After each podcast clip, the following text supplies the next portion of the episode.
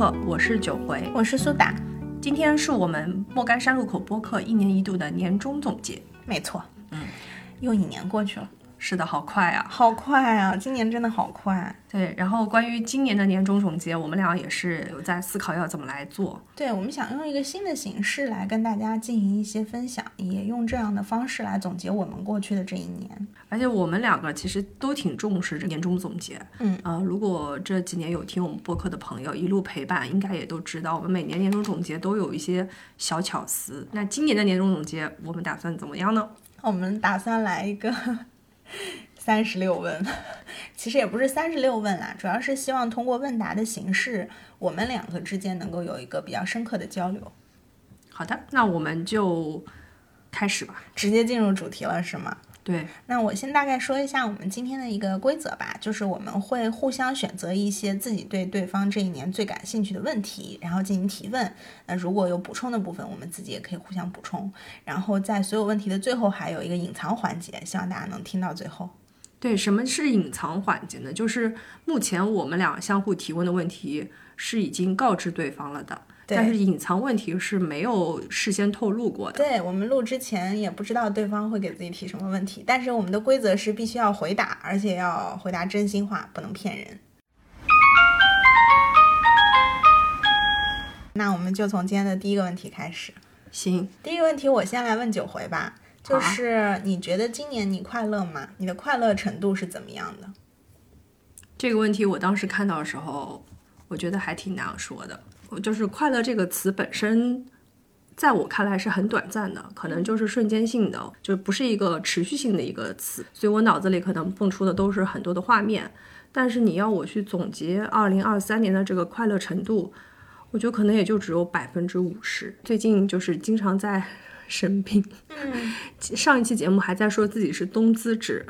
冬之子，对，冬之子，冬天很快乐，很活跃，苏醒了。说完那话之后，我整个人就病殃殃的过了一个冬天，哎，生病了。嗯嗯，所以我觉得快乐这个事情可能很难吧，但是肯定有这样的一些瞬间，你是捕捉到了，然后留在了记忆里。不想说我的快乐是百分之一百，但是我觉得应该是有百分之五十的这样的一个程度。那所以这个问题你自己呢？嗯，我其实跟你差不多。我我当时写这个问题的时候，我其实想到的是咱们俩曾经有一番对话，就是我记得你说过，一个人在一天当中或者一段时间里，总有一个快乐的片段。那我觉得今年对我来说也是一样的。如果说去总体去看这个快乐的程度，我觉得可能快乐的日子还是占生活中的大部分。虽然也有很痛苦的时候，但是那些快乐的瞬间。好像一直留在心里，所以反而你回顾的时候，其实是尽可能的去多记住那些开心的部分，然后不开心的部分让自己选择性的遗忘。所以我如果说快乐的程度，我觉得就还行，有快乐的片段，但是也有难过的时候。嗯，那我来问一第二个问题好了。嗯，我因为跟你这个第一个问题会很相似，就是你能不能想得起来，你今年有过的？很快乐的一天，或者是某一个很快乐的瞬间。嗯，我真的想了挺久的。然后我其实之前也在播客里讲过，就是疫情结束以后，也去看了很多的演出、演唱会。所以如果让我今年选一个最快乐的一天，我肯定会选今年去看苏打绿的音乐节的那一天，因为我觉得这个是我这三年以来最想做的一件事情之一，就是。当能够恢复的时候，他们能够重新演出的时候，我能够去看看他们的现场，啊，然后那一天我是在南京，因为我前一天已经看了那音乐节的表演的前半部分，就是有吴青峰的那一天，第二天就是有他们乐队一起嘛，然后，嗯，前一天晚上其实就已经到很晚才回到酒店了，所以其实是很累，但是第二天还是怀着特别强烈的期待。去看了他们乐队的演出，然后那天音乐节，我记得我刚才也在翻相册，然后我记得那一天有个瞬间是他们在大屏上打打出了一句话，就是你仍然是我最想见的人。我觉得这句话是当时非常戳我的，就是，嗯，我喜欢他们喜欢了十五年，他们也在这几年经历了休团，包括就是疫情没办法出来演出，然后今年重新听到他们唱。在我们小的时候唱的那些歌，我觉得非常的感动，就当时是听哭了，而且周围有很多的粉丝，他们也是一边跟着唱一边哭了。我觉得那个对我来说特别特别的快乐。然后那天结束了以后，就他们唱完以后，后面还有一部分，然后我就坐在那个呃音乐节的草坪上，然后休息。然后我当时就抬头看了看天空，虽然天空没有一颗星星，但是我感觉我心里面是闪亮亮的，就那一刻是非常的开心。所以这就是我今年最快乐的一天。那么，就回你呢？我想到的不是一天。因为我觉得人很难一天都很快乐，就可能是一个瞬间，或者 是某一个片刻。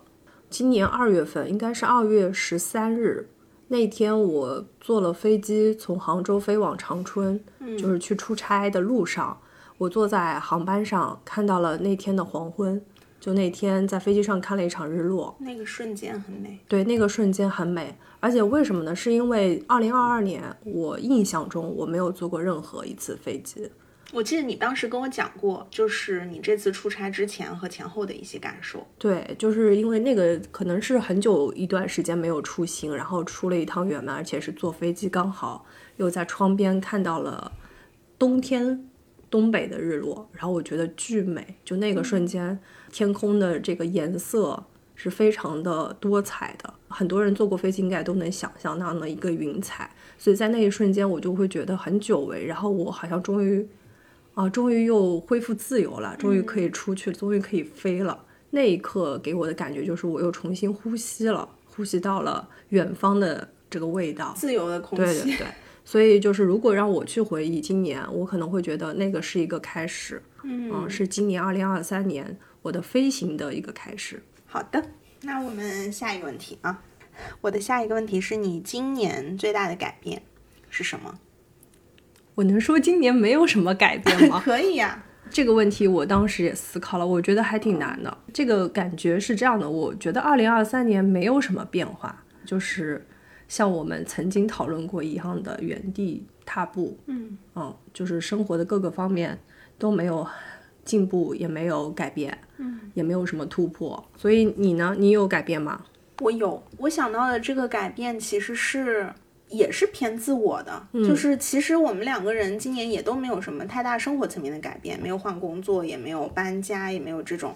但是我今年自己总结，我有个比较大的改变，是我变得更清醒了。嗯，就是我其实。我自己来说，包括我们平时聊天的时候，其实也有讲到，我自己觉得我是一个有点天真的人，就是对于，就是我们现在活了三十多岁了，其实对于很多事情的理解，或者是对于人和事的看法，都有一点浪漫主义色彩。嗯，这个是我以前的性格，或者说这个过往的经历造成的。然后我自己也觉得，我看很多问题是有滤镜的。但是我觉得今年我清醒了很多，就这个清醒可能也未必是变得更现实了，而是可能更加知道一些事情很残酷，或者一些人很残酷，然后自己会在这里面去提醒自己说，你要清醒的认识到这个事情的真相可能是什么样的，可能会造成什么样的后果，然后你要去选择并且去承担这个后果。我觉得今年可能这个是我比较大的一个改变。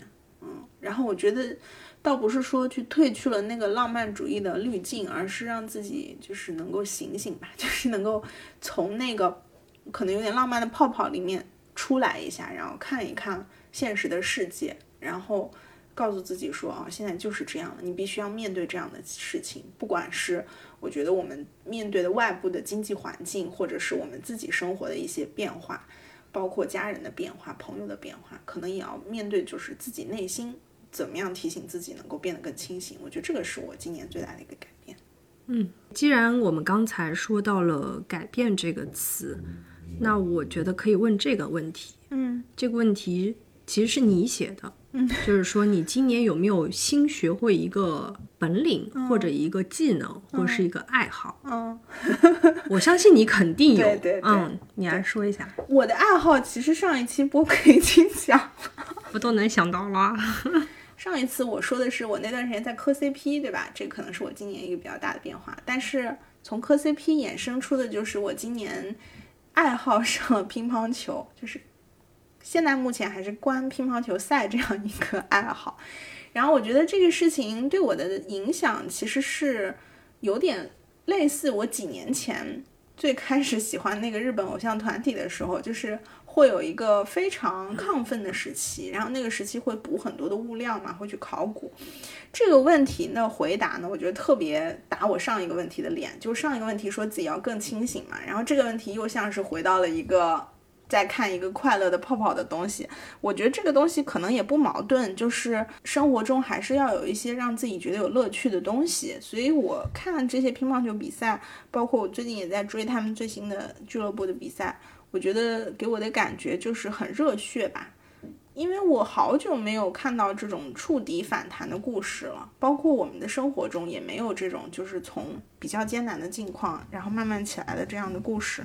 嗯，而且它就是真实发生的，那我觉得这个事情有呃 motivate 到我，所以我觉得这个事情我还是觉得挺开心的。嗯，我觉得你明年的时候可以学习去打乒乓球了。对，这是我的一个计划。哎，我现在就是在看一些嗯。有没有类似的培训，或者哪怕自己玩票的性质，也可以去尝试一下。呃不不不不，我想说你可以找我的。你会吗？我会呀。你打的如何？没有我的羽毛球打的好。哎，但是我真的觉得挺神奇的，就是。你可能会突然间喜欢上什么东西，然后可能也会不喜欢，所以我自己也想看看自己能喜欢多久。但以我对于一个东西喜欢的那个上头程度来看，我应该还是个比较长情的人，也许能多喜欢一段时间。对，反正我觉得运动都挺好的。你如果对这个乒乓球非常感兴趣，真的可以好好打，然后好好坚持。对，而且我因为明年是巴黎奥运会嘛，所以我觉得到那个之前应该还有一波这种就是更多的比赛出来，所以也有很多值得看的，那心里就会觉得这件事情非常的值得期待。嗯，你呢？我没有一些像你这样的明显的爱好，但是我在饮食上有一个新的变化。我以前是一个。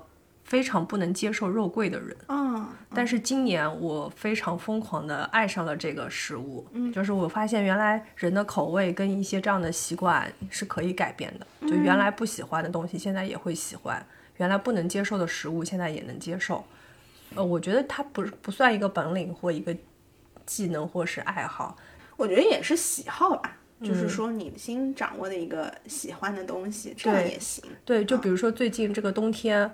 我会每去一个面包店都买一款他们的肉桂味的东西，然后嗯，体验一下看看。嗯，这个以前这个以前就没有，因为以前我很少会去尝试一些新品。嗯，有些面包店，比如说你很熟，你只会买你经常买的那一款。嗯，对。哎，那我想补充一个点，哎，就你说到肉桂这个，我觉得我今年也有一个在饮食上比较大的改变。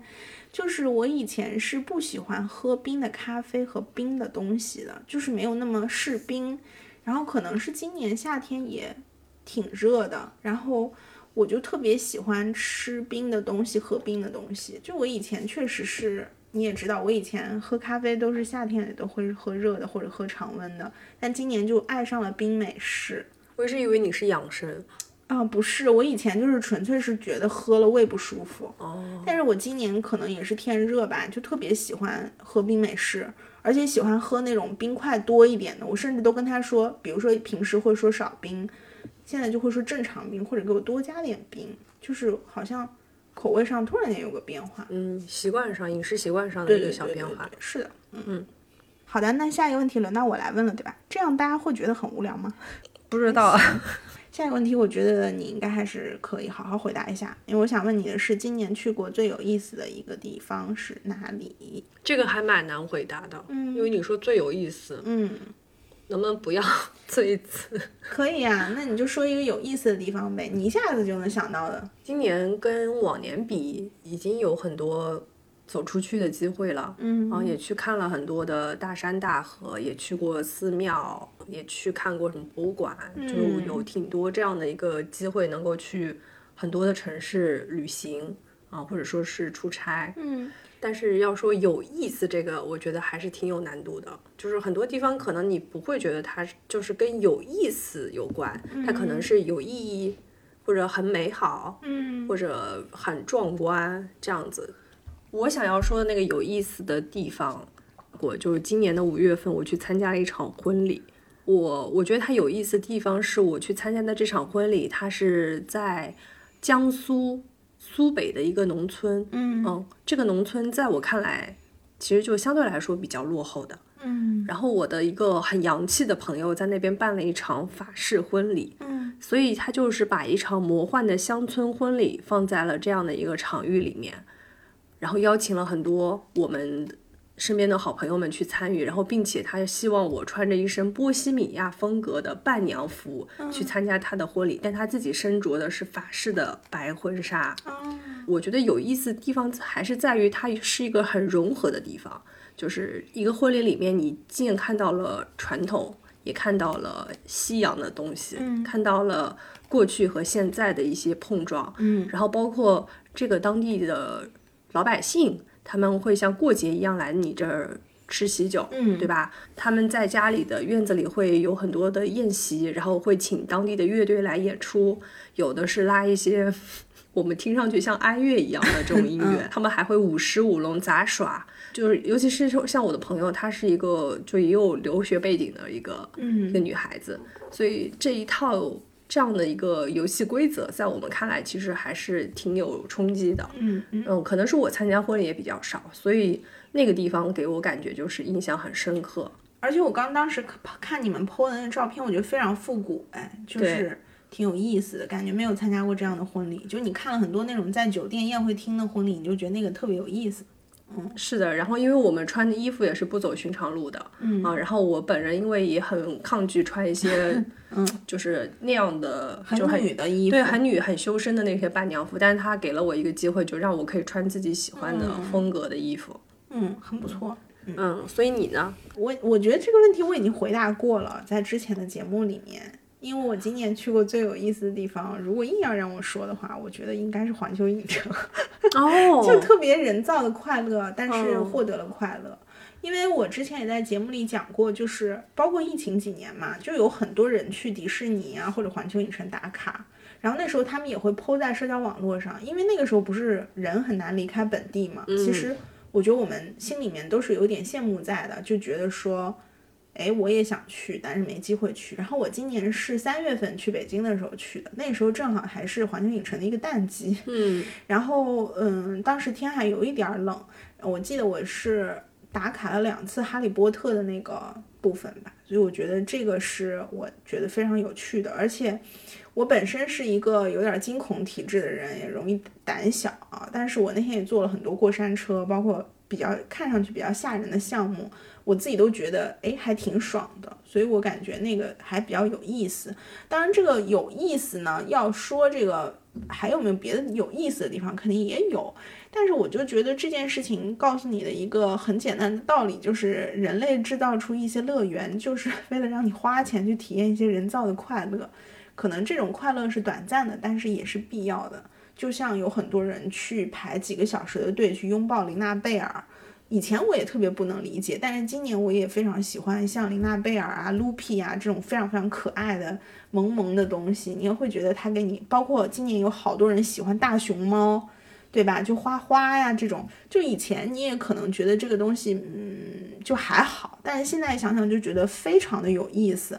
就是我，我也有一段时间特别沉迷于看别人去排队抱抱那个琳娜贝尔的视频，我看了很多，所以我觉得可能就是一种人造的快乐吧，所以我会选环球影城。嗯因为我们刚才因为说的是你去了什么有意思的地方，那我觉得我是作为一个 I 人啊，我很多的时间其实也是比较宅的。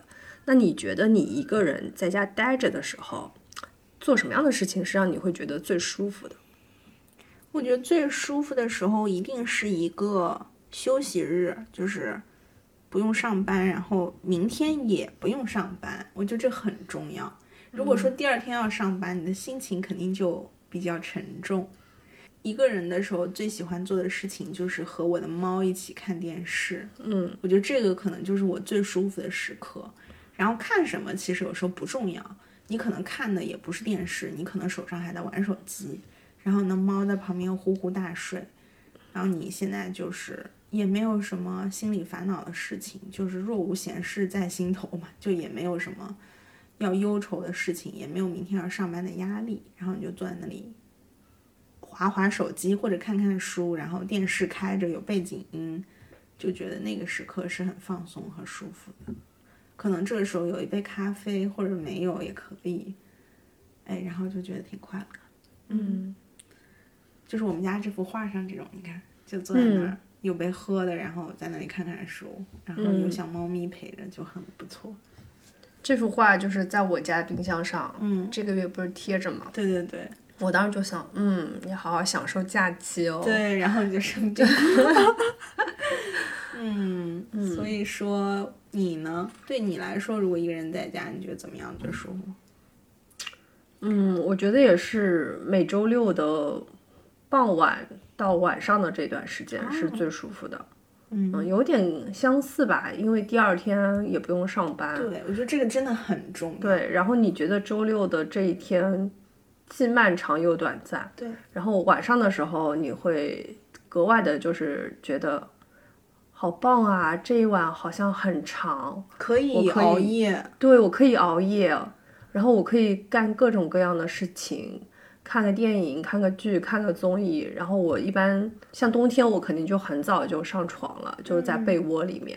然后我家猫就是会过一会儿就爬到你的那个枕头边上就趴着，就一直盯着你。嗯嗯嗯。嗯，时间久了之后，你会发现它已经睡着了。我觉得重要的是没有什么忧愁的事情，或者说你觉得这一天可以很长，然后你可以静静的享受这个时刻。对，反正有事儿也是明天再说，是就是至少今天晚上我就不想干事儿了。嗯，所以总结下来，我们俩喜欢的就是周六呗。对，喜欢的是周六。周六没啥事，然后自己在家待着的时候，确实，我觉得这个场景说出来就已经很美好了。特别是如果你的猫这个时候还把头靠在你身上，再打个呼，哇，太舒服了。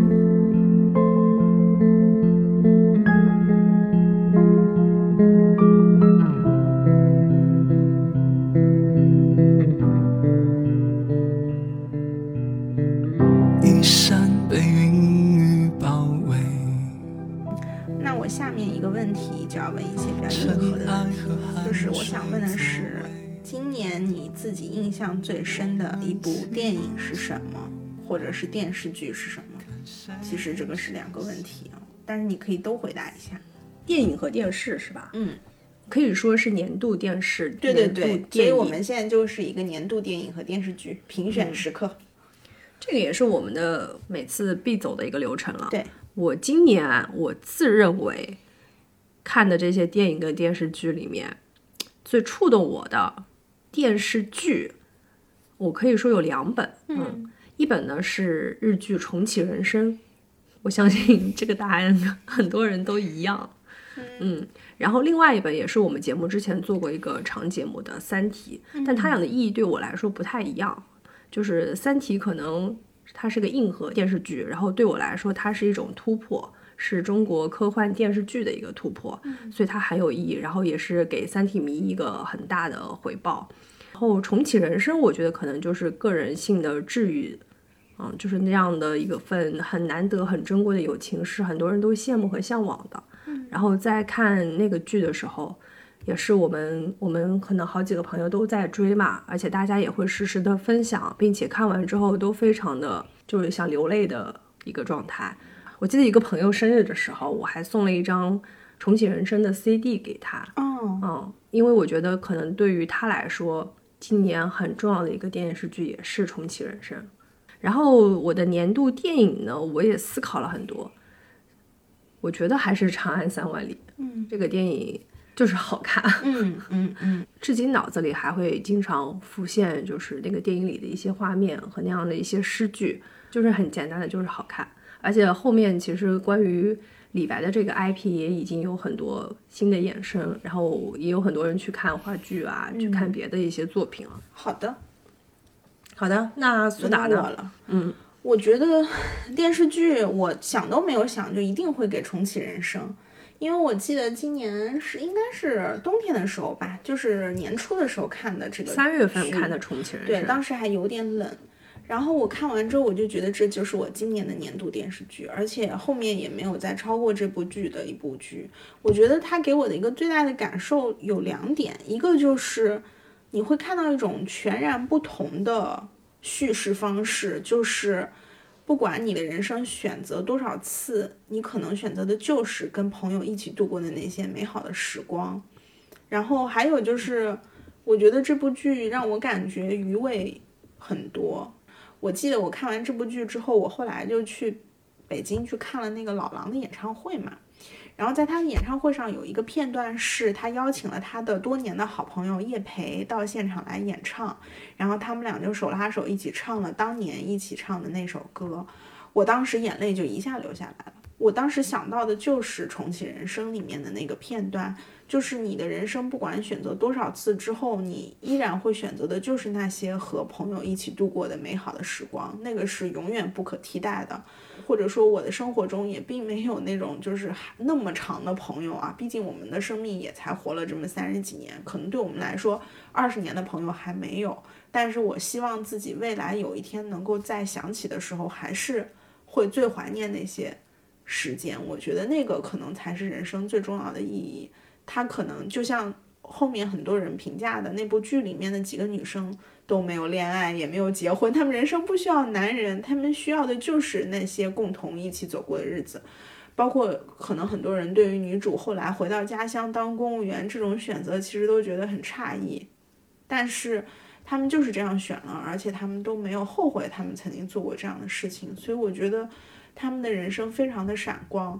对于我们这种就是怎么讲很卷的一种东亚叙事来说，其实也是很难得的一种表达方式。所以我觉得我的年度电视剧一定会给重启人生。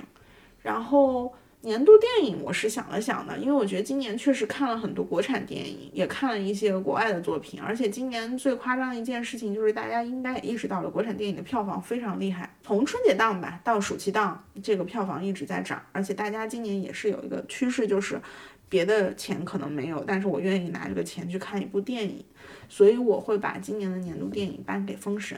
第一部，觉得它的特点可能跟《重启人生》有点像，就是它也是一个余味悠长的电影。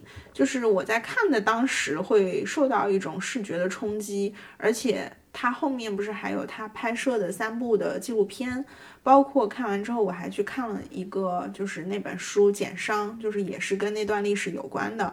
嗯，还有就是这部电影诞生了很多 大家喜欢的小鲜肉的演员，包括费翔的重新火起来。就我觉得它确实是一部现象级的电影，而且它的讨论度也一直都在，并且它的作品的质量也是在线的，而且它后面还会有第二部、第三部。所以我觉得，不管对于这个中国国产电影的市场来说，还是对于每一个受众来说，它都是一个给你带来冲击的电影。在现在国产电影这么类型化的情况下，它还是能有一些非常坚持自我的表达，而且是，呃，坚守住了一些艺术的底线吧。所以我觉得还是一个挺好的作品。我自己也觉得很为其中的这种故事感动，嗯，所以我也很期待它第二部、第三部，而且它第二部应该明年也就上了吧。所以我觉得我会把我的年度电影给这一部。嗯，那刚才我们聊了电影跟电视剧。那其实文艺作品经常也会聊综艺呀，聊一些戏剧，很多音乐作品。那这个部分你有没有想要分享的？嗯，我有两个想分享的吧。嗯，就是我想分享一个我今年最喜欢的歌手，然后再分享一个我今年最喜欢的一张专辑。嗯，然后再分享一个我今年最喜欢的演出吧，非常多。嗯，我首先想推荐一个今年听的最多的歌手是裘德。就我觉得听歌这个事情其实是挺私密的一个事儿，就是大家的品味可能，比如你看一样的电影或者看一样的电视剧，但是听歌可能各有各的喜好。然后裘德是一个创作型的歌手，去年我其实就听过他和魏如萱合作的那首歌《四月是适合说谎的日子》，然后。他自己的一张专辑里面也有跟魏如萱合作的一首歌，所以我是听过他的歌的。然后他去年也拿到了金曲奖的最佳男歌手的提名，但今年是因为他上了综艺《生生不息·宝岛记》，然后就知道他这个人具体是怎么样的，你就觉得这个人挺有意思的。嗯，他的创作能力也很强，而且他的歌曲写的，我自己感觉是非常有他的特色，他每张专辑也有非常有自己的这个风格吧。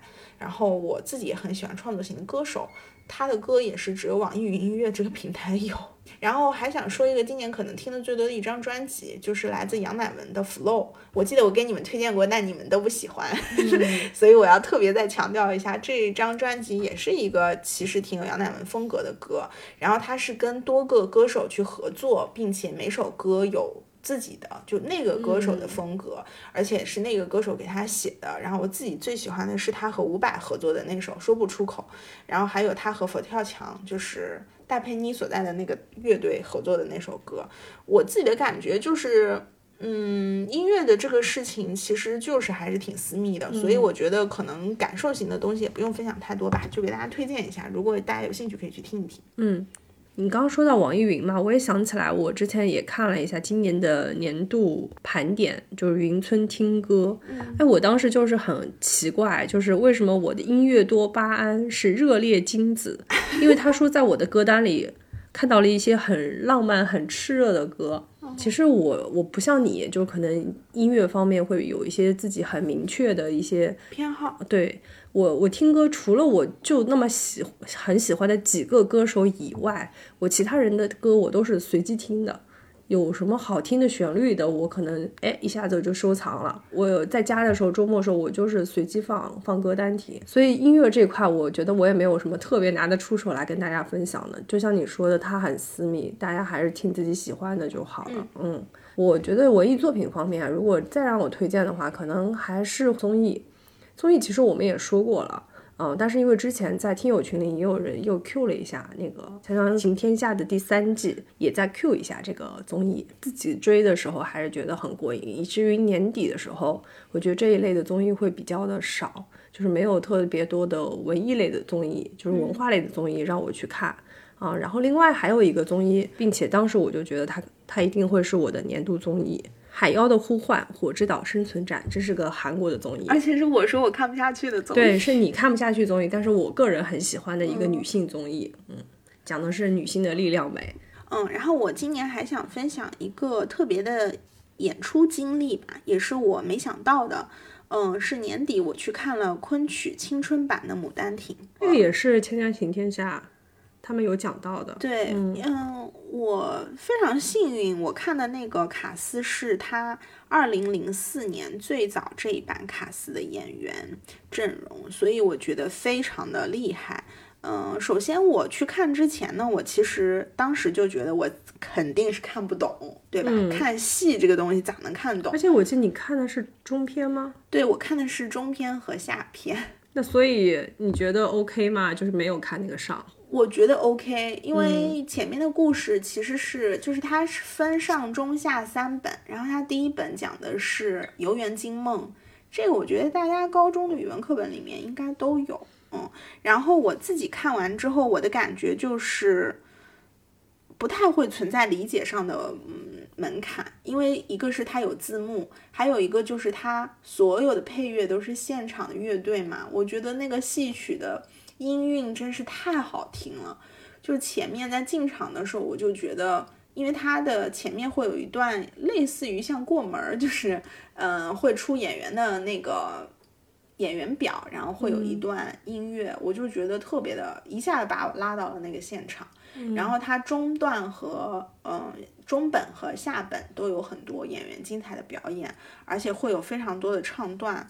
呃，其实《牡丹亭》的这个故事是一个老故事了，而且是元朝，就是汤显祖那时候写的时候，其实讲的是一个封建社会的小姐想要冲破这种束缚，然后去追求美好爱情的这样一个故事。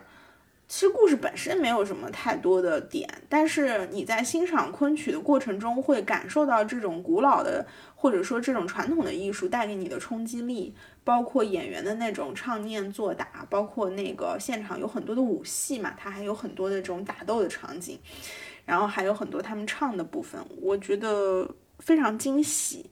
然后我没想到，可能现场的观众也是什么年龄段都有，就从年轻人到年纪非常大的，我感觉就是一看就是资深票友的这样的老姐姐、老叔叔这种感觉。而且这个版本演了快二十年了，他还能够经久不衰，持续在巡演，我觉得非常的难得。我觉得是一个挺惊喜的观影的一个经历吧，所以可以跟大家分享一下。嗯，你刚才说分享了一个线下，其实我也有一个十二月份的一个线下经历，是我去泉州旅行的时候，我去看了一场当地的那个木偶戏。嗯嗯，以前我对木偶戏可能有一种刻板印象吧，我觉得它不就是那种傀儡戏嘛。嗯嗯，然后在我们的传统文化认知里，经常会在春晚上有这样的一个表演。而且是给小朋友看的。对，然后也是认知力也是经常是小朋友们讲一些非常简单的故事，然后你一看就明了。然后这次我去泉州旅行的时候呢，我是特意去抢了一张票，去了他们当地的那个艺术剧团。我去了之后，我才发现哦，原来这个巨热门，一票难求。然后它整体的价位也很低，是八十块钱一张，看一个小时，大概整一场会有五到六个小的剧目的演出。嗯在开场之前也会有一个主持人跟大家介绍说，这个剧团既有五零后，又有六零后，有七零后，有九零后，其实也是告诉大家这个这类的文艺演出的这种形式有在做一个传承。这是我第一次这么近距离，而且是现场去看木偶戏，跟我以前在电视里去看还是挺有差异的，会觉得它还是一个技术活。我自己肯定是没有那么灵活的那个手巧功夫来做我觉得这个就这样的一搭配。是要长年累月的练习。对，所以所以有很多年轻的面孔，我觉得是非常难得的。就是九零后嘛，是我们这样的一些有在接班、有在传承这样的一些传统文化，而且在场就是听的时候也有很多小朋友，但是大部分全都是年轻人嗯和大人。嗯哦、可能我们大家有些都是来自于北方啊、所以一到南方就想去感受一些这样的地域特色的东西，就跟你去东北可能会去看一下二人转是一样的。是嗯，但是我个人还是觉得那个下午看了一场这样的演出，并且你，呃就是你你都不困，但是那天我会觉得这一场木偶戏还是挺值得的。就是如果说有小伙伴去泉州，我觉得是可以去看一下，感感受一下木偶的这种灵活灵现，而且表演结束之后还可以跟他合影。哦，嗯，真不错。其实今年我也有很多线下看演出的经历吧，嗯要选一个最还挺难的。嗯，对我也是啊，我十一月不是每周末都在看演出。对对。说到文艺作品，一年读了多少书？你的读书体验怎么样？今年刚才你说什么来着？我们是一个不读书的播客。不读书播客。嗯，以前我们播客也会经常跟大家分享一些阅读体验。现在越来越少。哦，比较少，真的。嗯，阅读困难了。我其实豆瓣上面也刷了一下，就可能有一些我有做标记，我看的书也不多，但是我其实我有看一套书，啊、一下子就占了三本。这个作家名字叫做德伯拉·利维，她是一个英国的女性作家，所以她有一个成长三部曲。当时我买的这一套书，它是一个，就是它有一个白色的套封，里面是三本，嗯、三本书的名字分别是《我不想知道的事儿》、《论女性写作》、生活的代价论女性与家庭生活，自己的房子论女性与私人财产。这三本书的颜色，我觉得也是非常的多巴胺的，嗯，就是一个是黄色，一个是蓝色，一个是红色，都是饱和度巨高的那种颜色。那我看了之后还是觉得挺不错的，尤其就是。嗯，第二本书叫做《生活的代价：论女性与家庭生活》。其实这个书是写于这个作者他在婚姻破裂、他的母亲逝世的这样的一些至暗时刻之后，他写了这个一系列的作品。其实他主要是在思考女性对于女性而言，过什么样的生活是有意义的、有价值的、有乐趣的。所以我觉得可能也是蛮适合现在的我们去看的。而且我今年我觉得我有一个点是，我看一些女性类的书籍，我不是非常在意一个女性的少年这种成长，就是我好像对于一个女性三十岁左右的事儿没有那么感兴趣。我现在迫切的想知道五十岁、六十岁、七十岁的她们会怎么样。嗯，啊，这就是我我自己感觉的啊，就是包括我们之前去看上野千鹤子的一些书，她可能还在跟你讲女性要怎么样自我觉醒。就现在我觉得已经不需要 自我觉醒了，我只是想知道，如果我不选择不结婚，没有小朋友，我怎么样过好我的下半生？对实，作为一个女性的自传啊、然后这个作者就是讲她的，讲的是她这样的一个一个生活经历。你想，一个女性是婚姻破裂了，然后她最爱的妈妈又不在了。那她作为就没有子女的情况下，一个人要如何生活？有一句话蛮是那个触动我，就是说心碎的生活，但是也值得过一生。我会觉得一个女性可能在这一生中有很多这样的一些心碎的时刻，她也是这样的一些时刻组组合成了你。但是这样的一生其实也就这么一次，也是很值得去过的。你这个一下就 call back 到重启人生了，哪怕他知道他三十多岁或者是就那几年就会死，但是他一样愿意重启一次自己的人生，去改变那三十多年的生活。是的，所以就我今年的一个阅读变化是这样的，我嗯就提前有在做一些这样的一些预设，这样的一些准备了，就挺想知道后面会发生什么样的事儿。虽然我们现在才三十多岁，但是我觉得三十多岁的那些想象，我已经差不多能够知道了。那所以苏打在阅读方面，你有没有什么想要拿出来分享一下的？我觉得我今年很羞耻哎，就我没有读过什么特别文学性的或者是大部头的书。然后我今年读书的一个重要场景就是在地铁上，因为今年我的地铁的通勤时间增加了嘛，就是嗯，基本上我每天会有五十分钟的时间都在地铁上，所以是个挺长的时间，所以我就会在那个时间段去读一些碎片性的东西，很多的那种。书都是在那个上面读完的，而且这种书都是那种工具型的书，就是你不太会有太多的呃文学性，然后它就是一些碎片型的工具型的知识，但是你当下可能能帮你打发一些时间。我觉得这个可能是我到年底了之后想起来都会觉得，哦，我好像没有记住太多的东西，但是我仿佛又看了一些东西。所以我觉得这个其实对我来说并不是那么友好。我自己是比较喜欢看一些大部头的，然后有一些连续性的东西，而不是看一些片段性的观点。所以我觉得这个可能是明年 这块想要提升的地方吧。好的，嗯，那明年的 flag 又立好了。明明年 flag 很多。那下一个问题是轮到你问我。嗯、我觉得我们刚才聊的一大块都是关于豆瓣上的对书影音的对书影音的部分。嗯我觉得接下来我们可以进入一些其他的板块。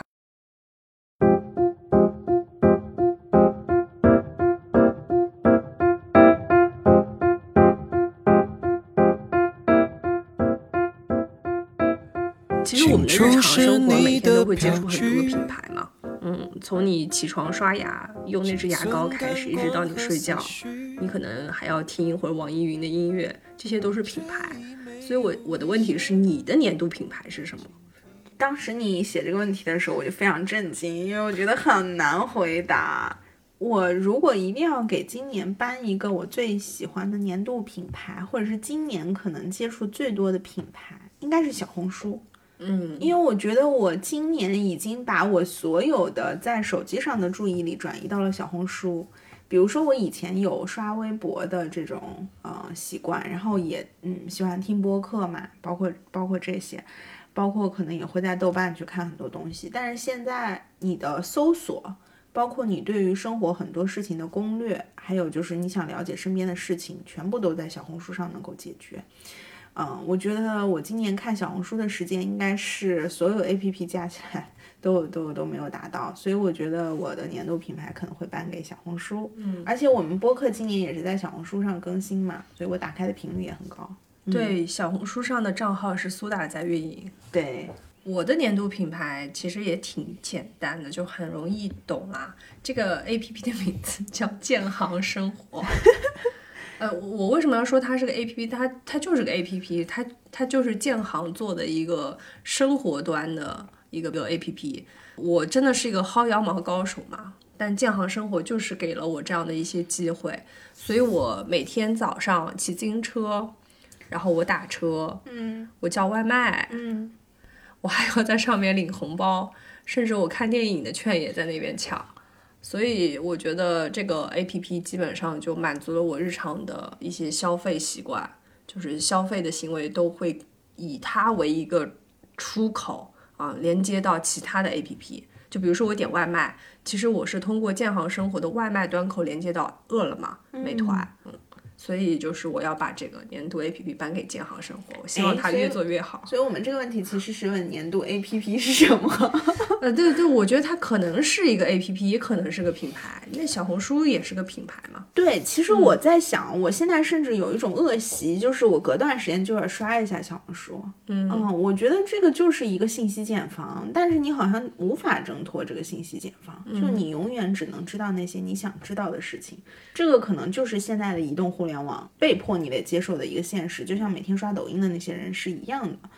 没错，因为你有一个问题是你最常打开的 APP 是什么嘛？对，我也问了这个问题。嗯，那个我就是想要回答的是小红书。哦，它的搜索功能、分享功能基本上就在小红书上。而且我我不知道你有没有这样的一个感觉，就是我今年自己在社交平台上，比如说分享一些日常，我会选择性的，或者说就是小红书上发这样的一些类型的。朋友圈发这样的，微博发这样的，就是在不同的平台，我发布的个人的日常是不一样的。所以从一个打开的一个频率来说，它的确是对我来说是最高的。嗯，那我就不问我们最常打开的 APP 这个问题了，我们就进入下一个问题。行，嗯，下一个问题我想问的是，今年你有什么已经完成的 flag 吗？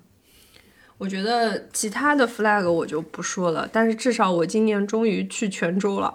嗯，这个 flag 我我不记得有没有在播客里面分享，但是我身边有蛮多以前经常去旅行的搭子都知道。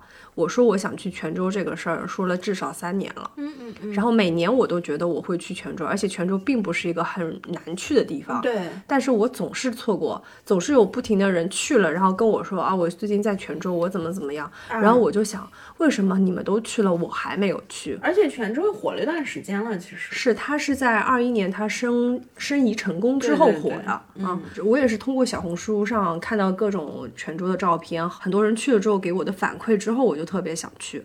那真的就是疫情的三年，我都没有迈出这个步子。然后今年的十二月份，我终于下定决心，我就是要去了。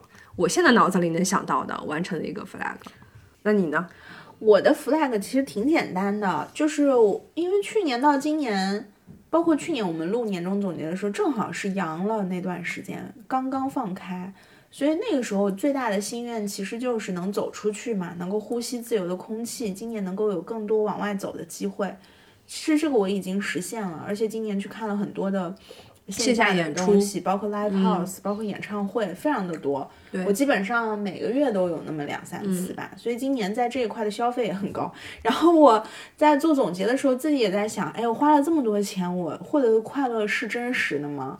或者说我留下了什么？但是我觉得也可能没有那么重要吧，就是你去享受了那个过程就可以。当然，可能明年会在这一块更加理性一些，因为我觉得今年所有看演出的人都有点报复性的消费，特别是演出市场的火爆啊，就是有一些歌手连开多少场演唱会之类的这种，就大家也都会疯狂去抢票。所以我觉得这个算是一个实现了的 flag 吧。嗯，可以。嗯嗯。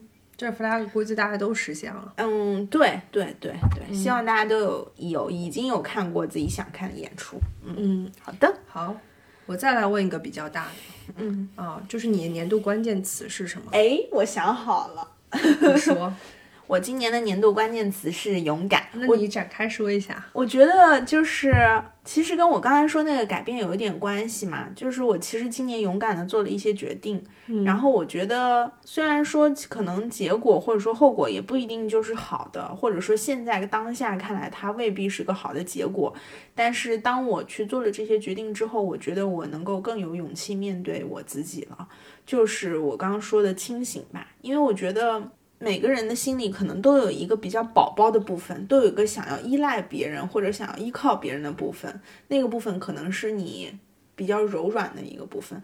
然后我觉得我今年是，就当你自己勇敢的去面对这些决定的时候，你就会发现你自己才是承担这一切后果最重要的一个人。就所有的这些东西都没有人能够去陪你实现，你只能靠自己。我记得我们去年的时候也讲过，说我们这两年有一点中年危机，或者有一点中年的感受。包括你刚才说，就是觉得自己想到了自己怎么去养老，我也是在思考这些问题。就是我们经常说，所谓真正的自由是什么？其实我觉得真正的自由就是你能够勇敢的去做一些决定，这些决定是你自己要为这些决定去负责的。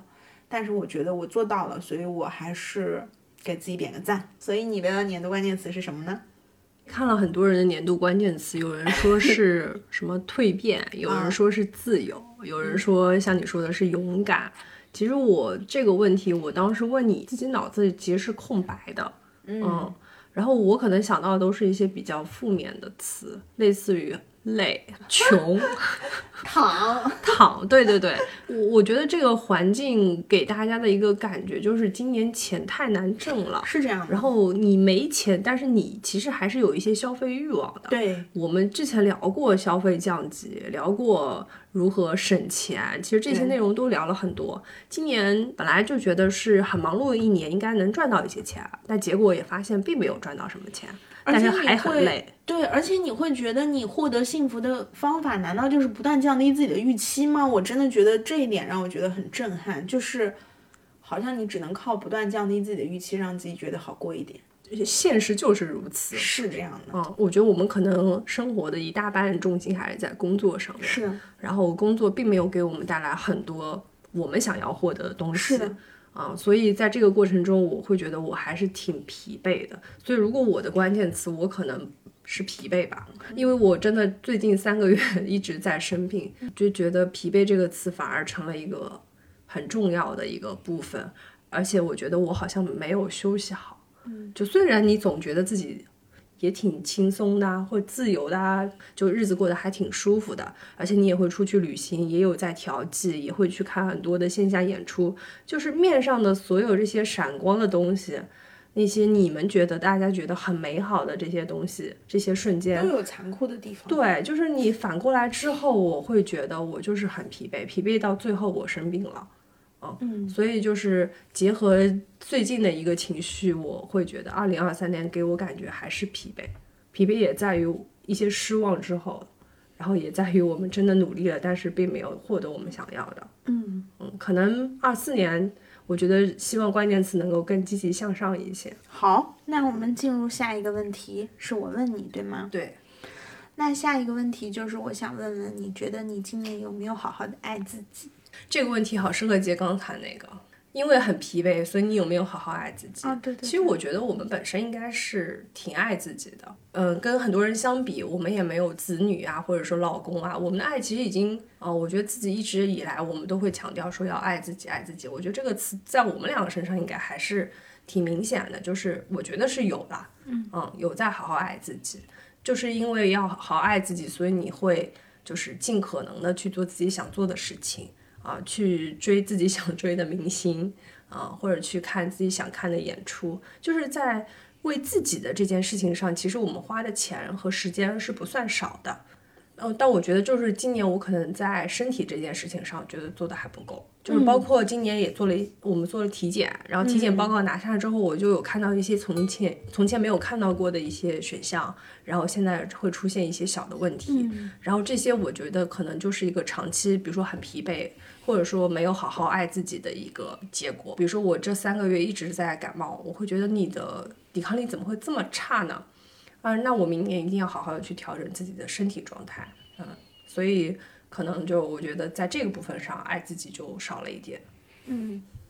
我觉得我想分享的一个点，其实也是我看到你你这个问题你写的嘛，但我当时感受很深的就是，我之前也在播客里跟大家分享过，从去年到今年经历了一段时间的心理咨询，我有一个非常大的收获，也是我的咨询师经常跟我讲的一点，你的感受是最重要的，嗯，就是我觉得所谓的爱自己，其实就是重视自己的感受。当然，你刚刚说了一些点，比如说我们愿意在自己身上花钱，愿意在自己身上花时间，包括我们的爱没有分给别人，这是一种表现。但是我们是不是有真的好好在乎过自己的感受，而不是说去迁就别人或者迁就这个社会大环境给我们的一些要求？我自己其实是一个对自己要求挺高的人，或者说我是一个挺卷的人吧。就是不管在工作上还是生活上，过去我对自己的一个价值观要求，其实都是希望自己能不断的进步、不断的精进、不断努力。我记得我有一年年终总结还写过，我希望自己成为一个不断精进的人。然后我是接受到心理咨询之后，我的咨询师跟我讲，他说人不可能一直上升的，你永远要接受这一点。但是如果你接受不了，你可以把它改变一个方式去想说。我的人生能不能螺旋式的上升，或者说螺旋式的前进？哪怕你现在当下得到的结果是不好的，可能你从未来一个长期的角度来看，能得到一个好的东西，或者说你可能是成长的，那你能不能接受？甚至你有时候接受自己去退步嘛？接受自己在人生在走下坡路，就像你刚刚说的身体，我觉得我们的年纪也好，我们现在所处的社会环境和我们面临的压力也好，一定是走下坡路的。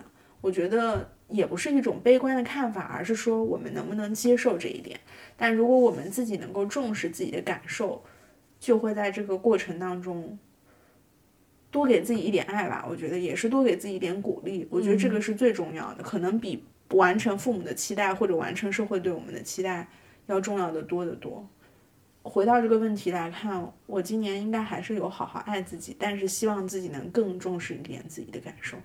不要去迁就别人，也不要去想讨好别人。嗯，这个很适合很多讨好型人格的。嗯嗯，而且我觉得也是适合一些在关系当中，比如说你在职场受到 PUA，或者你在亲密关系当中是一个委屈自己的一方，我觉得都要提醒自己重视自己。这个挺重要的。嗯嗯，这里可以说一下，就我就觉得你能够迈出去看心理医生的这一步。就挺难得的，嗯，很少有听到朋友去看心理医生去咨询。对，可能很多人其实都有一些问题，但是并不是所有人都有这个勇气去做这件事情。然后，当然每个人去排解这样一些时刻的方式会不一样。有些人可能觉得我跟朋友说也可以，或者说我自我消化了，甚至说我通过一些其他的方式能够排解掉。其实我觉得看心理医生很多时候也就是希望有一个人能够跟你说话、倾听，给你一些建议。我其实之前挣扎和纠结过，我自己也想过，为什么有的时候会觉得自己有一点问题就要求助咨询师，这是不是一种，这是不是一种很偷懒的方法？因为其实你可以自己去解决这个问题。但是我后来觉得，其实，在你最难的时候，能够向别人去求助，也是一种爱自己的表现。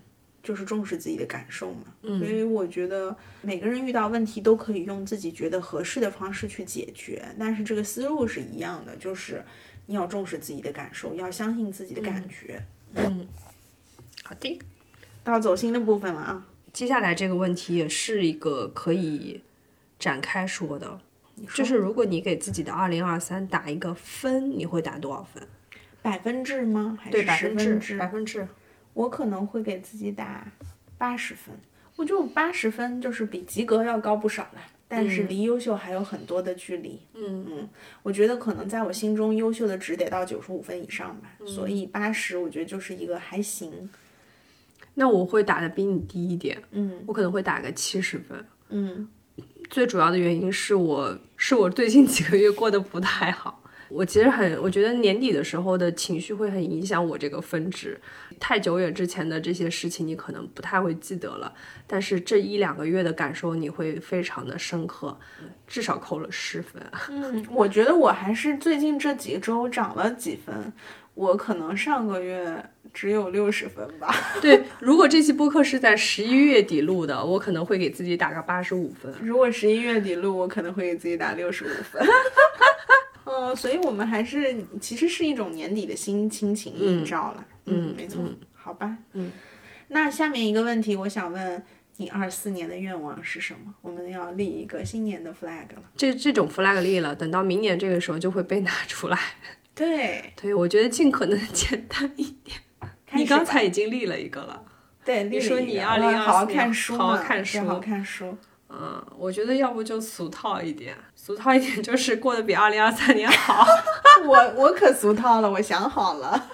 那我的 flag 就是今年能够到线下看他们打乒乓球，而且能够他们能够在巴黎奥运会上有非常好的成绩。那你有没有勇气立一个 flag，二零二四年去学巴黎我觉得去巴黎有点难，再看吧。但是我自己已经心里做好了去其他地方看乒乓球的计划，嗯好的，很快就要实现了。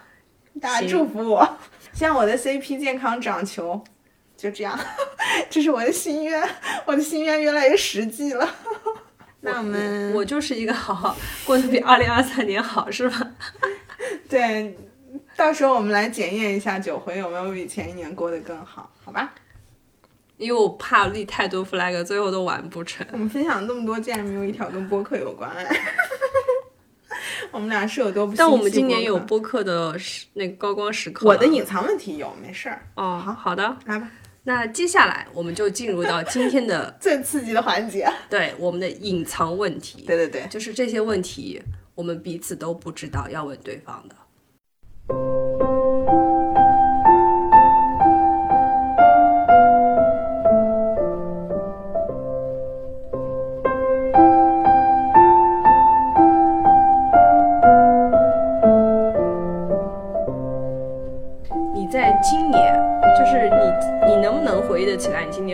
过几次？然后印象最深刻的是哪一次？我们俩问了一毛一样的问题。知道了吗？我也选了这个问题。我的问题是，今年你哭的一次经历是因为什么？嗯，分享一个就可以了。你看我没那么贪心，我就只让你分享一次，所以我们俩就各说一次哭的经历呗。我都没想过你问这个问题，所以我没准备的。哦，没想到我们俩问了一毛。所以你有准备这个吗？其实我有，我我我其实本来想问的是最痛苦的一个时刻，但是我觉得其实人哭不一定是因为痛苦嘛，对，有可能也是喜极而泣。是呀，所以我觉得这个问题我要想一下，要咱们俩都想一下。行，想一想，或者我们等会儿再来回答这个问题。你上来就整了一个最那个的问题，我这个问题都想到第四遍了。我这是第一个，你真是很会问，我们两个人真的很好笑。这段到时候要剪进去，就是我们俩问了同样的一个问题。我因为我们两个发现都写了这个问题，所以其实彼此都给对方设了坑，自己却没有准备。对，导致我们俩现在在这儿想我该分享什么。行，那就先放一放。我问一下，我的隐藏问题一是：如果让你对去年这时候的自己说一句话，你会说什么？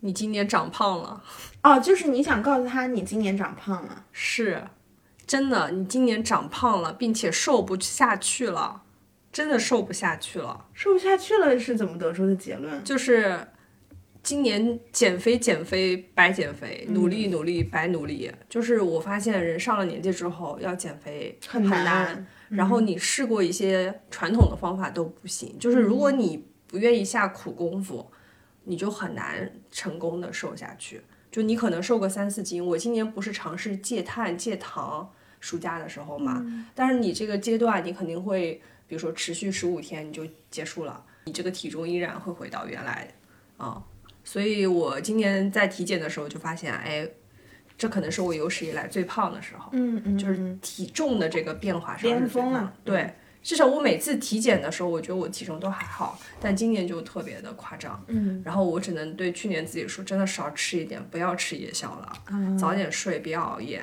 就是其实我我自己现在回过头来，身体的。会觉得身体这个身体的这个很多的信号给到我了，但是我都没有很很重视。就比如说我该熬的夜没一个都没少，觉得如果说去年的这个时候我还能对自己说这句话，我觉得这个还是挺重要的。好的，应该你问我了吧？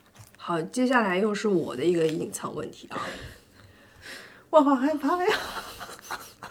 我的这个问题是这样的：你觉得你自己身上有哪一个品质，或者说哪一个点，你觉得是非常独特、吸引人的？嗯，总体上来说还是一个乐观的人，而且我是一个很愿意向别人释放正能量的人。我觉得这样的人其实现在越来越少了。然后我觉得这个是我一个优秀品质，乐观。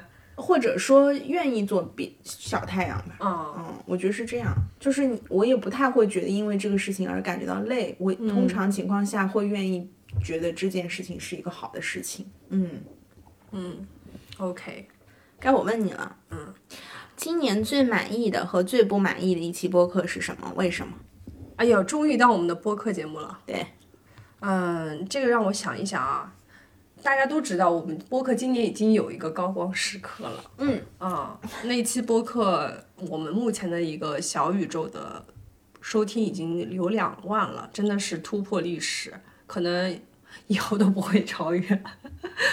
但是我不觉得那期播客我们聊得很好。嗯嗯嗯。所以我说是你自己觉得最对满意和最不满意？今年的播客，我觉得有一些话题是我挺想聊，然后我们聊了的，比如说是母亲节的那期内容，我们我们俩没有成为过母亲，然后我会邀请一个这样的一个朋友，然后从他的视角来给我们讲一下成为一个母亲这样的一个身份之后会有一些什么样的问题，然后给大家分享一些生育的一些经历，就这个可能。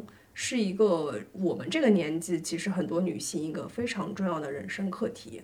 啊所以那期播客是我自己挺喜欢的，就是一个内容。那期播客我记得播放量不是特别的高啊，所以结果上可能我们的听众并没有很喜欢这样的类型，或者说他们可以从别的地方听到更更有价值、更有干货的一些东西。嗯，啊，但是我个人还是比较喜欢这个话题的。然后我觉得得不满意的，我觉得其实是那一期，就是我们俩聊亚运会的时候，我们做了一期 City Walk 的那个内容。因为那期我我自己的一个感觉是我们以前也聊过很多这样的相关的关于杭州、关于旅行。其实那一期内容有一点有一点为了蹭一下亚运的这个热度，然后做一个城市的系列。整体给我的感觉就是做的还不够深入，或者说没有做出很很多的亮点。嗯嗯嗯嗯，是的，是的。嗯，有点仓促我们的准备。但那期这个问题你不能分享是吗？对，我不说了。嗯，好了，又到我了啊，好吓人啊！别紧张。这个环节好刺激啊！我自己设的环节，自己吓死了。来吧。这个问题其实跟刚才那个有点像，就是你觉得在这个世界上，你自己能做的最好的事情是什么？就什么事情是你最擅长的？哦，擅长这是我的一个解读，就是你觉得做什么事情你能做的最好？讲英语。可以啊，我觉得这个是我能做的最好的事情，就是童子功嘛。嗯，对，而且我讲英语的时候非常放松，也非常快乐。那你很适合生活在国外。但是我就是呃是现实条件也没有允许我做到这样，所以它也只能成为我生活中的一个乐趣吧，而不是一个实实在在的东西。嗯，好的，不是很难哦。哦，这个问题还不错。我以为你会说类似于什么睡觉、什么哦，喝水。我觉得要 unique 嘛，要不同于别人，嗯因为这个不是一个就是喝水、睡觉这种人人都可以做到的事情，那不算自己一个非常特别的品质吧。嗯它也不是品质，就是你觉得自己做这个事儿能做的最好。得心应手就，哪怕我觉得我就是吃饭能吃的特别好，因为我不挑食，嗯就是也是可以的。对，所以我强调的是讲英语嘛，不是英语的阅读理解或者做听力，而是跟别人用英语交流。我觉得这个事情对我来说最放松吧。嗯嗯，好的。好，下一个问题来自我，请你夸一夸你的播客搭档。好，那我那我觉得你刚才那些问题都可以。其实是想说，我们两个人能够有一个共同鼓励自己的一个时刻吧，因为其实我们俩，包括今年有一些高光时刻，我觉得这个也是我们一个互相总结的过程吧，所以其实也可以都回答一下，我们俩可以互夸一下。也行，而且你的问题里面好几个关于播客我都没有。我我就是觉得最后要回到这个主题上来啊，嗯对吧？嗯对，可能大家也非常希望听到这一部分吧。嗯，因为我们两位主播其实性格差异还挺大的，尤其 sorry，就是我是个 I 人，苏打是个 E 人，然后我是个 P，他是个 J，就至少在这两个属性里面，我们俩是不一样的。不一样的，有的时候是互补的，然后有的时候是。呃相违背的啊，所以我们也会有很多时刻会有争吵、有意见不合、有自己相互不理解的一些地方。这个其实就是我们这么多年做播客不可避免的一些问题，就经常会因此感觉我们俩是对。磕磕绊绊走到现在。对对对，但是就是有的时候我们吵架的时候，也会有人说他们居然还能吵架。很多人很震惊于我们会吵架。对，因为不知道是不是很多人就觉得说朋友之间是不会吵架的，我我也想象不了，因为我好像会跟我的各种朋友有过一些这样的。我觉得甚至有的时候做播客会让我们俩模糊我们俩是朋友的这个身份，因为我们既然做播客，就会彼此要求。当你要求对方的时候，有时候觉得自己像个甲方在要求乙方，有的时候自己又觉得自己像个卑微的乙方在被对方要求。对，另外一方面，我还我之前也好像有说过，我觉得我们俩聊天除了播客，怎么就没有别的话题了？啊对对对就我们俩其实除了做播客以外，还是一个正常的朋友，也可以聊一些。就是类似于其他的东西吧，做播客做着做着，这种朋友的界限它会变模糊掉，就你有的时候也很难去那个很好的去判定对方的一个定位，嗯对。但是我我会觉得说，就是做播客这个事情对我们俩来说其实是挺重要的，然后我们也都花了很多的时间精力在这个事情上面，都希望把它做好，并且一直坚持下去。所以就是我觉得还是感谢的更居多一些啊，就是彼此能够包容，然后也可以就是一直还愿意做这个事情，我觉得这很不容易。嗯可能我有很多其他朋友，但是他们也并不一定会愿意陪你去做这样的一件事情，是不是？就有些人觉得说我们俩做这个事儿不盈利。你们俩的乐子在哪儿？你们俩为什么会一直坚持下去？很多人是不能去理解这个事儿。而且我们俩经常因为这个事情吵架呀，其实破坏我们的友情。我们不做博客就好，做朋友也是 OK 的。但是我 我会觉得这样才难得，难得的是就是有一个人愿意陪你去做这个事情是，啊，并且一直坚持下去。我觉得这个点非常的重要。嗯，而且到明年三月，我们应该是四年了。是的，所以就是其实也挺难想象的，甚至我现在回忆起过去的很多事情，都要靠翻当时发了啥播客，在想自己当时的状态怎么样。我觉得也是一个挺。挺神奇的事情，就是我们也陪大家从疫情期间到走过疫情，可能接下来还要再走下去，不是可能啊，是我们 一定会走下去。而且我觉得现在再去回想我们过去的很多想法和观点，其实也有很多的变化，包括我们看待事事事物的一些态度。所以，如果要让我夸夸的话，我会觉得有的时候我，或者是大多数时候，我觉得做这个播客是九回拖着我往前走。就是我其实是一个执行力没有那么强的人，有的时候我可能心想到了，但是未必立刻就去做。但是在这一点上，我觉得九回做的比我更主动更好。比如说他觉得需要去串台，他就会主动去联系嘉宾。然后他觉得我们可能接下来可以去安排什么选题，他可能会比我更主动的去做这件事情。然后我觉得我自己有不足的地方，也是希望自己能够在播客里面投入更多，或者说让自己的执行力更强吧。我觉得这一点是我的搭档要，就是我要向他学习的部分。但我觉得另外一面也是因为基于我们都对于这个播客或者对于我们这些仅有的粉丝们有一些想有一些交代，所以我们还是。想继续把它做下去，而且我觉得今年有了高光时刻，好像对我们也是一个鼓励啊，就是收到了更多的评论，也给我们一些实际的反馈。我觉得这个还是挺重要的，特别是有了听友群之后，你会觉得你发的每一期东西确实有人在听。嗯，就是你看得见他们。对对对，然后你也知道他们关心什么。是的，嗯，包括我们今年做了一次 City Walk，也能感觉得到，会喜欢你们播客的人都是差不多的人，大家很快就能交流到一起去。对，嗯，应该是志同道合的一群人。嗯嗯，不然我们这个播客，很多人可能就不太会喜欢这个风格。而且我觉得播客这个行业也很卷吧，就是确实现在的播客太多了，我自己都不一定能够把我所有的关注的播客每一期都听。对，但是卷这个事儿跟我们做播客其实没太大关系。就是我还是觉得我们明年播客的 flag 可以到时候再立啊，但是我觉得明年还是会坚持做这件事情，也希望这件事情能够对我们两个人不要影响我们俩的感情。嗯，对嗯没错，嗯嗯，好的，那下一个问题就要回到我们最开始那个问题吧，就我们就不提问了，我们直接回答吧。好像还有一个是我好像还有一个问题可以问你。哦哦哦哦哦，对对。好，下一个问题来自九回问我，哎呀，我问的问题其实都会跟你个人有点关系的。可以可以，嗯，你觉得你能按照自己想要的方式去过一生吗？不能。我觉得我这两年不停的告诉自己的一个词就是接受。嗯，就我就说我这个人有点盲目乐观嘛，这可能也是一种一天赋或者是一种缺点，就是你会对于一个事情有过好的预期，但这件事情经常带来的一个结果就是失望。所以我这两年跟自己说的最多的一句话就是接受，就是去接受一切。我觉得人的命运也是一样的，就是可能就是有一双无形的手在指挥着你，然后隐隐的帮你安排好了一切，你什么也决定不了。可能你把这个周期放长一点去想，你会觉得过去的几年都像一场梦，但是你总会有一个要面对这个现实的时候，所以我觉得就是接受吧。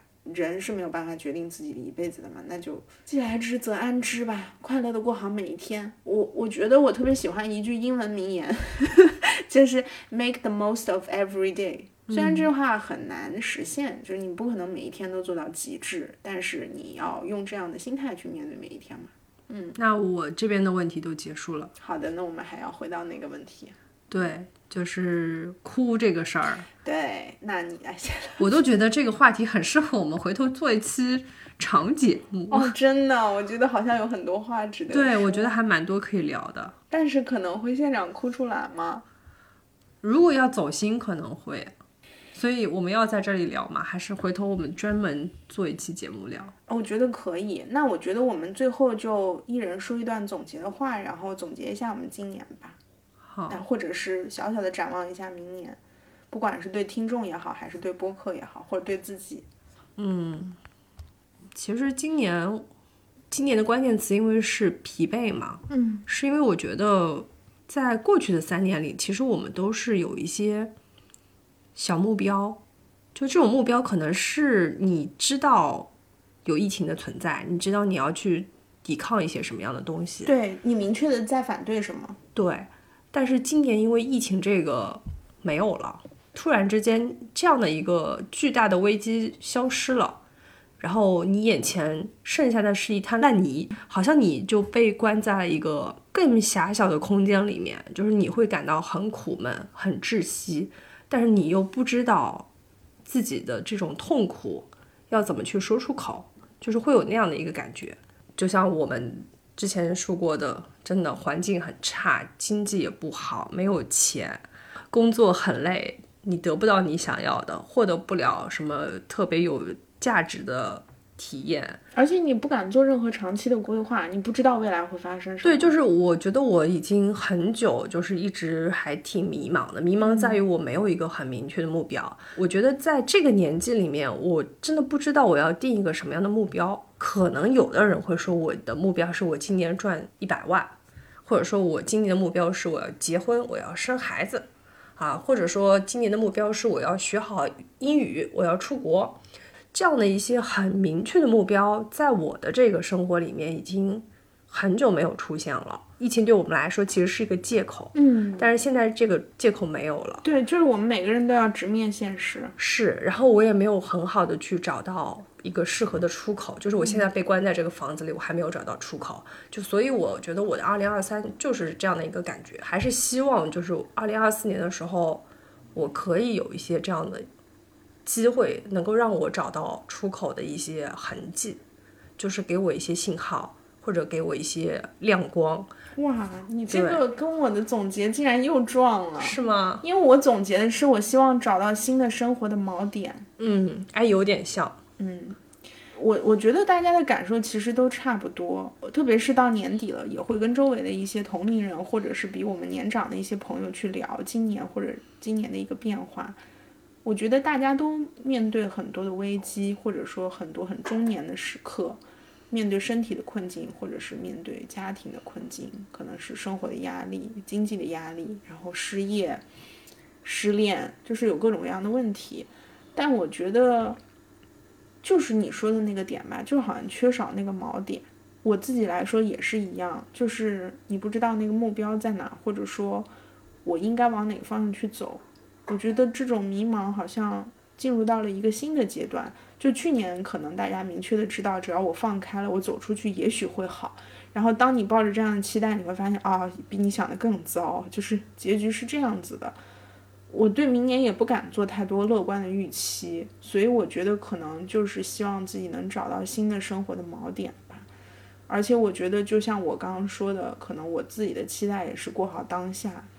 嗯，前两天跟一个朋友聊起，他也在说，就是你知道未来可能会不好，但是你还是得开心的过每一天，因为这是你唯一能把握的事情。所以。其实过多的焦虑是永远都存在的，但是都是没有意义的。我觉得这个也是我对自己明年的期许吧。而且我觉得每年的年终，其实你都会觉得有这样的感觉，就是沉甸甸的，然后又觉得很复杂。我觉得今年的复杂可能达到了一个新的高度，因为大家都面临了更多新的困境，所以我觉得。也是跟你的想法其实是差不多的。去年会有很多的期待，是因为我们不知道放开以后的世界是不是能回到，比如二零一九年。现在发现那可不是回到二零一九年了，那进入了一个新的更黑暗的地方。但是我们也不能说鼓励大家盲目乐观，只能说我们每个人都有一些自己的题要解。但是我们如果能够持续的去解这些题，也许就会知道这些题的答案。嗯，是这样的。嗯嗯，而且我觉得我们每年冬天都在给自己打气，然后发现自己也没什么气。对，而且今年明显感觉就是以前我们觉得文艺作品能够帮我们化解一些压力，然后以前我也觉得运动是一种出口。是，但是我今年反正觉得这些东西都没太用。嗯啊，然后我也没有很好的去找到一个能够。真的让你觉得很释放、很很有用的办法，或者说你也很难去专注的做一件事情。就是如果说我能够找到一件这样的事儿，然后它能够让我就是很一心一意或者很专心的去做这个事儿，我觉得也会好一些。其实就是缺少一些这样的东西，我是没有找到。如果你打乒乓球是 跟你未来可能的方向，你并且你会觉得这个事儿对你来说很有用，也可能是。嗯，但我觉得都是尝试当中去。找到吧，就这还是一个找寻的过程，而且我觉得我们的生活也不可能围绕一件事情来展开，你必然就面临很多生活也好，或者是很多东西也好，包括播客，我们也希望能够持续不断的给大家提供一些好的内容，但是也许对我们来说，我们的生活就是这样，那我们也是想从这个里面去找一些新的东西给大家。嗯，就是听我们播客四年的朋友，你会发现我们四年过去了。没什么变化，没什么变化。这个播客就是没什么变化。而且我那天想了一下，比如来我们播客的嘉宾都纷纷结婚啊，纷纷谈恋爱，纷纷生娃，纷纷进入人生的新阶段。然后主播就是生活平静如水，一点变化也没有。是的。就是包括上我们播客的也有人，比如说升职啦、出国啦、对对对，换城市啦，然后我们也没有变化。对我们可能就是一个稳定的播客吧，而且我们跟我们创过台的有些播客也红了、火了，对吧？上首页了。像我们呢，反正也就是这样，一个失败的播客，失败。嗯，这个结尾还是沉重了一些。对对对，嗯。大家请回到苏打刚回复的那句乐观的话，再去听一下。